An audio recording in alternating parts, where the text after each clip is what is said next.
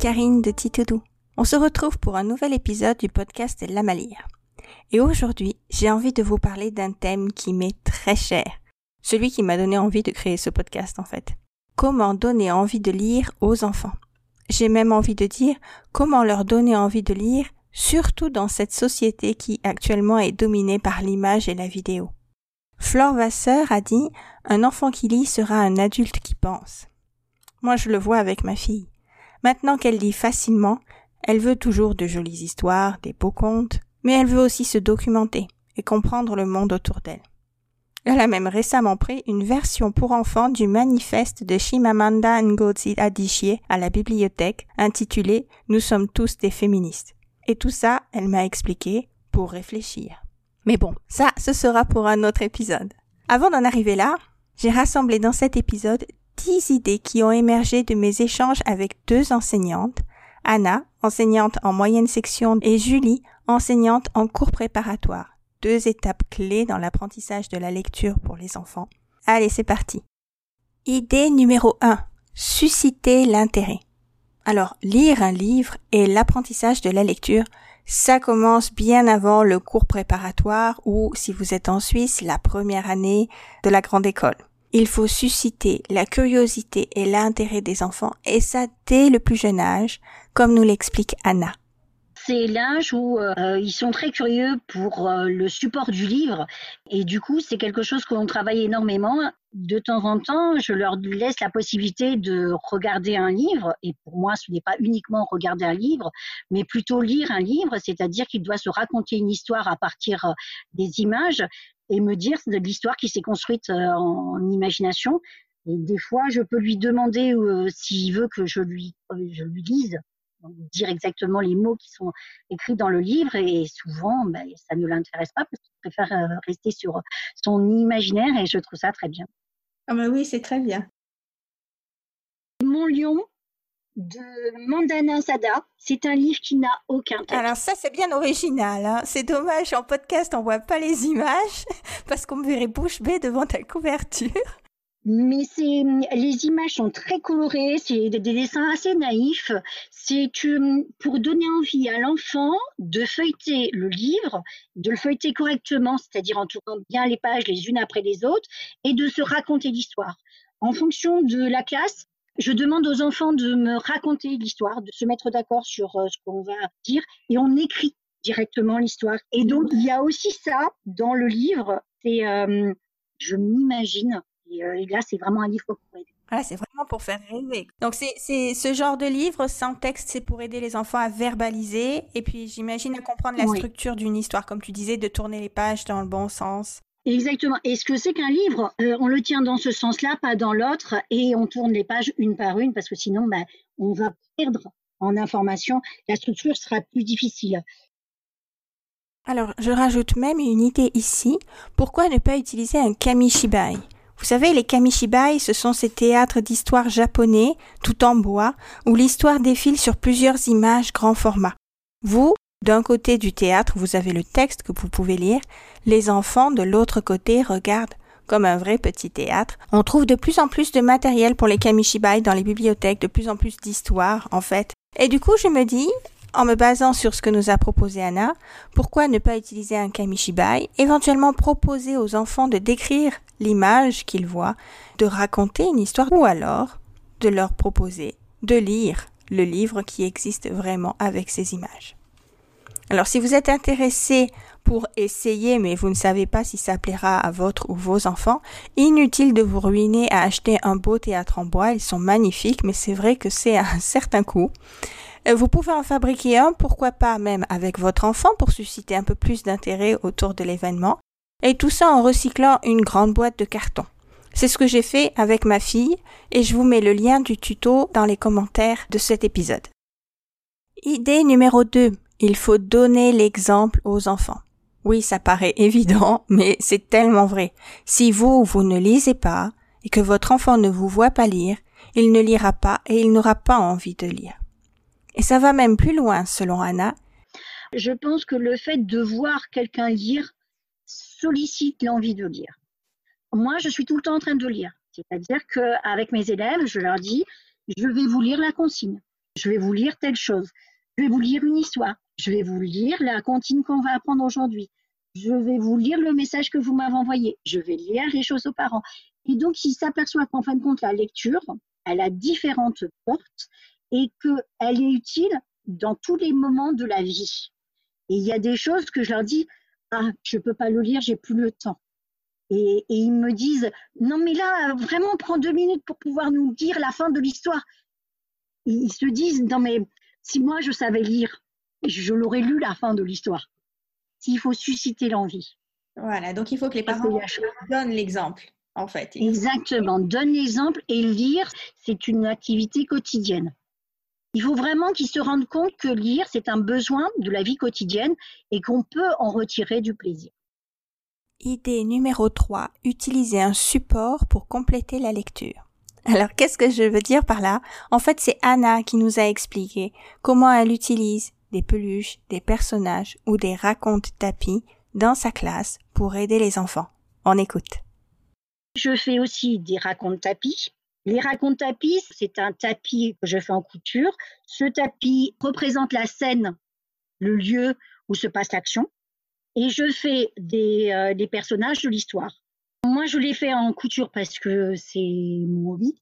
En classe, euh, j'ai aussi des petites marottes. Les marottes, ce sont euh, les personnages, mais que j'ai trouvés sur Pinterest et que j'ai colorié ou j'ai pris directement colorié. Donc, ce sont des images en couleur ou noir et blanc que tu replies, tu mets un pic à l'intérieur et du coup, les enfants ont des petites marionnettes et ils vont jouer la scène sur le tapis pouvoir raconter l'histoire. D'accord. L'idée, c'est d'avoir un support euh, matériel extérieur au livre que les enfants puissent s'approprier, c'est ça? Oui. Toi, tu as une patience folle et tu couds euh, tous tes livres, euh, mais si on ne coud pas ou si on n'a pas envie ou on n'a pas le temps, on peut quand même trouver plein d'autres moyens de créer un support pour faire travailler l'enfant autrement. Tout à fait. Et la structure syntaxique sera beaucoup plus facile à acquérir quand on en passe par le corps que quand tu le fais euh, intellectuellement, si je peux lui dire. étant donné qu'ils sont petits, il faut qu'ils vivent l'action. Je le fais vraiment avec euh, avec les petits personnages qui déplacent et, euh, et c'est vraiment le fait de pouvoir bouger pour pouvoir refaire l'histoire. Voilà, c'est vraiment le concept de manipulation qui aide à l'apprentissage. C'est une approche euh, de type Montessori. Je vous invite à aller écouter aussi dans l'épisode 2 enregistré avec Anna comment on peut se servir par exemple de la méthode des alphas et des personnages alpha pour renforcer l'apprentissage des phonèmes. Et après, dans les racontes tapis, il y a différents thèmes. Alors, les thèmes que tu as sélectionnés, je suis très intéressée.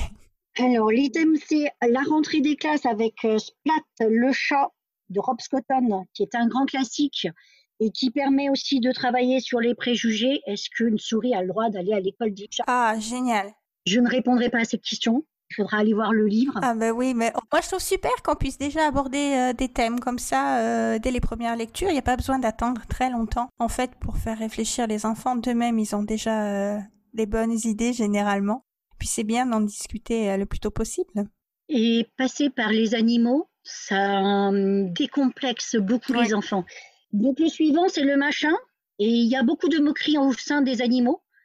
Et donc du coup, je trouve que c'est c'est un bon support pour voir un peu euh, si nous on avait été à sa place, est-ce qu'on aurait apprécié d'être traité comme ça? Et euh, qu'est-ce qu'on pourrait faire? Ah oui. Je, le trouve très bien pour euh, la bienveillance, un, un, mot qui est un petit peu à la mode, mais là en l'occurrence. Tu as une très belle sélection. toujours rien d'Eric Volt. Et on le fait réellement avec les enfants. On sème une petite graine. Et nous aussi, on attend et on attend et on attend. Ah, c'est mignon tout plein. Des fois, ça sort, des fois, il y a toujours rien. J'aime beaucoup la quatrième de couverture qui dit Prenez-en de la graine. Ah, super le jeu de mots. Génial.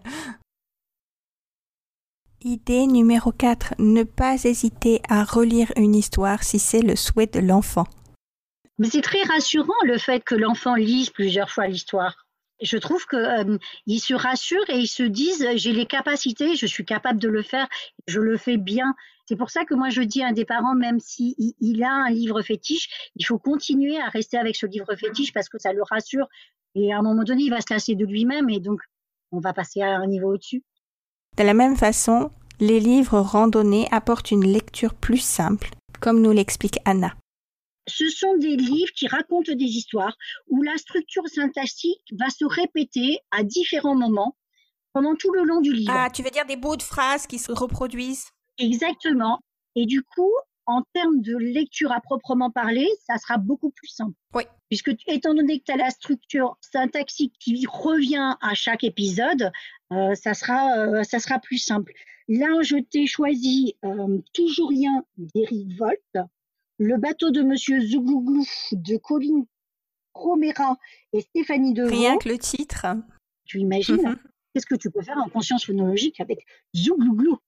Et le machin de Stéphanie Servant et de Cécile Le Bonbon. Oh, très joli, oui. Idée numéro 5. Respectez les centres d'intérêt de votre enfant. Après tout, quand on y réfléchit, nous, on ne s'achète pas un livre qui ne nous intéresse pas. Alors n'hésitez pas à proposer des histoires, des contes, des documentaires selon les centres d'intérêt de votre enfant. Allez dans les bibliothèques, et laissez-le choisir dans un secteur adapté à son âge et à ses capacités de lecture. Peut-être qu'il va choisir des livres qui vous ne vous intéressent pas du tout, mais c'est lui qui doit avoir envie de les lire. Julie nous montre un merveilleux exemple de lecture qu'a priori un parent va considérer comme pas très constructive et qui a très très bien marché dans sa classe parce que ça intéressait les enfants. Moi, une année, j'ai des élèves qui adoraient les cartes Pokémon. Je me suis dit, tiens, puisqu'ils aiment les cartes Pokémon, pourquoi est-ce que je m'en servirais pas pour euh, les faire progresser en lecture? Et donc, je leur ai appris à jouer aux cartes Pokémon. Par contre, ça les a un peu étonnés, mais finalement, ils se sont rendus compte que euh, leurs enfants avaient fait beaucoup de progrès ils étaient hyper motivés de savoir qu'il y aurait un tournoi Pokémon, qu'ils allaient apprendre à jouer un jeu de cartes à l'école. Euh, ils étaient assez fous. Et en fait, euh, sur les cartes, ça leur fait travailler euh, la lecture, puisqu'en bas des images des Pokémon, il y a l'effet de chaque attaque. Ça leur fait travailler la stratégie, les mathématiques, parce qu'il fallait savoir combien on avait enlevé de points à l'adversaire pour savoir où on en était. ça a fait travailler pas mal de choses. Moi, souvent, je pars de ce que les enfants aiment bien. Euh, si euh, ils adorent les dinosaures, ben leur offrir des livres sur les dinosaures ou aller en choisir en bibliothèque. Euh, je ne sais pas s'ils aiment les voyages, leur faire découvrir des pays, soit avec des livres documentaires, soit avec des histoires. Enfin, voilà, partir de ce que chaque enfant aime et rebondir dessus avec la lecture, c'est ce qui fonctionne le mieux. Idée numéro 6. Créer l'envie, l'attente et se servir d'éléments extérieurs. Anna nous rappelle pourquoi c'est vers décembre, janvier que les enfants ont le plus envie d'apprendre à lire et à écrire. C'est là où les enfants ont le plus envie de vouloir écrire au Père Noël, aux parents, euh, faire des cartes de vœux, etc. Voilà, c'est l'approche de Noël et l'idée de l'écriture des cartes qui va motiver les enfants. Alors on peut aussi créer nous-mêmes j'allais dire presque un événement, en tout cas une envie ou une attente pour stimuler un peu plus. Par exemple, en prenant un abonnement à un magazine pour enfants adapté à son âge. Alors pour les plus petits, Anna et moi, on était tombés d'accord sur le fait que Poppy et Petit ours brun sont juste deux magazines parfaits, mais il y a un très très grand choix maintenant de magazines pour enfants. Si vous êtes intéressé pour en savoir plus ou pour trier parmi les magazines, moi j'ai acheté beaucoup de magazines à ma fille à une époque. Donc écrivez-moi en commentaire et puis je pourrais éventuellement faire un épisode là-dessus pour vous aider à, trier entre les magazines. Alors une autre possibilité pour créer quelque chose de spécial que j'ai découvert récemment, ce sont les livres et les cartes à écouter euh, de la maison d'édition Ilire Édition. Ce sont des petits livres souples qui ont cet avantage d'avoir un QR code à l'intérieur, donc l'enfant peut se gérer de façon autonome, mettre l'histoire à écouter en audio en scannant le QR code et suivre l'histoire avec le livre lui-même en version papier. Il y a même un petit son dans la bande audio qui aide l'enfant à tourner les pages au bon endroit. Donc ça peut être une, première approche. Si l'enfant est vraiment très récalcitrant à l'idée des livres, alors vous pouvez lui proposer une carte à lire de la maison euh, d'édition, donc Ilire Édition, donc c'est une carte, euh, vous pouvez écrire un message, la poster, l'envoyer à votre enfant, votre petit enfant, filleule, cousine, neveu, qui vous voulez et l'enfant va recevoir cette carte et dans la carte, il y a un QR code pour écouter une histoire. Alors juste écoutez. Il n'y a pas de livre là, mais bien sûr, l'histoire existe en format papier, et si l'histoire a plu à l'enfant dans cet environnement un peu magique de recevoir du courrier, vous pouvez l'encourager lui proposer aussi le livre.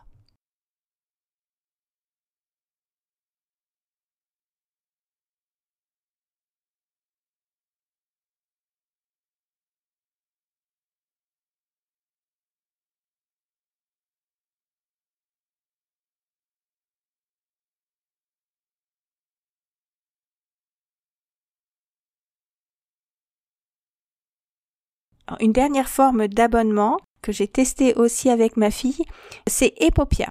Alors Epopia, qu'est-ce que c'est? C'est un service de courrier pour votre enfant pour l'inciter à lire et écrire. Au départ, vous allez l'inscrire donc dans ce programme. Bon, ça a un coût, c'est vrai, mais après, quand on regarde tout ce qui est proposé, je trouve que le coût est raisonnable pour l'aventure. Vous allez pouvoir choisir parmi six univers différents donc là aussi, ça rejoint l'idée de tout à l'heure, c'est-à-dire suivre les centres d'intérêt de votre enfant. Et vous allez pouvoir personnaliser euh, cet abonnement, indiquer l'âge de votre enfant, euh, son avancée dans la lecture. Et tous les mois, hein, à peu près, ça dépend de la vitesse à laquelle votre enfant va répondre, mais enfin, c'est prévu en moyenne une fois par mois, et il va recevoir un courrier à son nom, avec plusieurs lettres, de personnages, de cet univers donc euh, virtuel qui a été créé. Nous, on l'a euh, choisi avec un centre animalier puisque ma fille était absolument passionnée des animaux à ce moment-là et ça a été une aventure tout à fait exceptionnelle. En plus, on l'a vécu pendant la période Covid, alors c'était bien aussi de recevoir du courrier à la maison quand on était finalement très isolé euh, du reste du monde.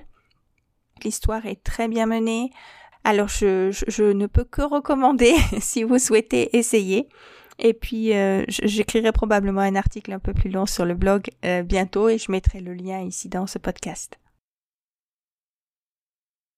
Anna et euh, Julie étaient toutes les deux unanimes. Idée numéro 7 donc, ne pas réfréner l'envie d'un enfant s'il est motivé.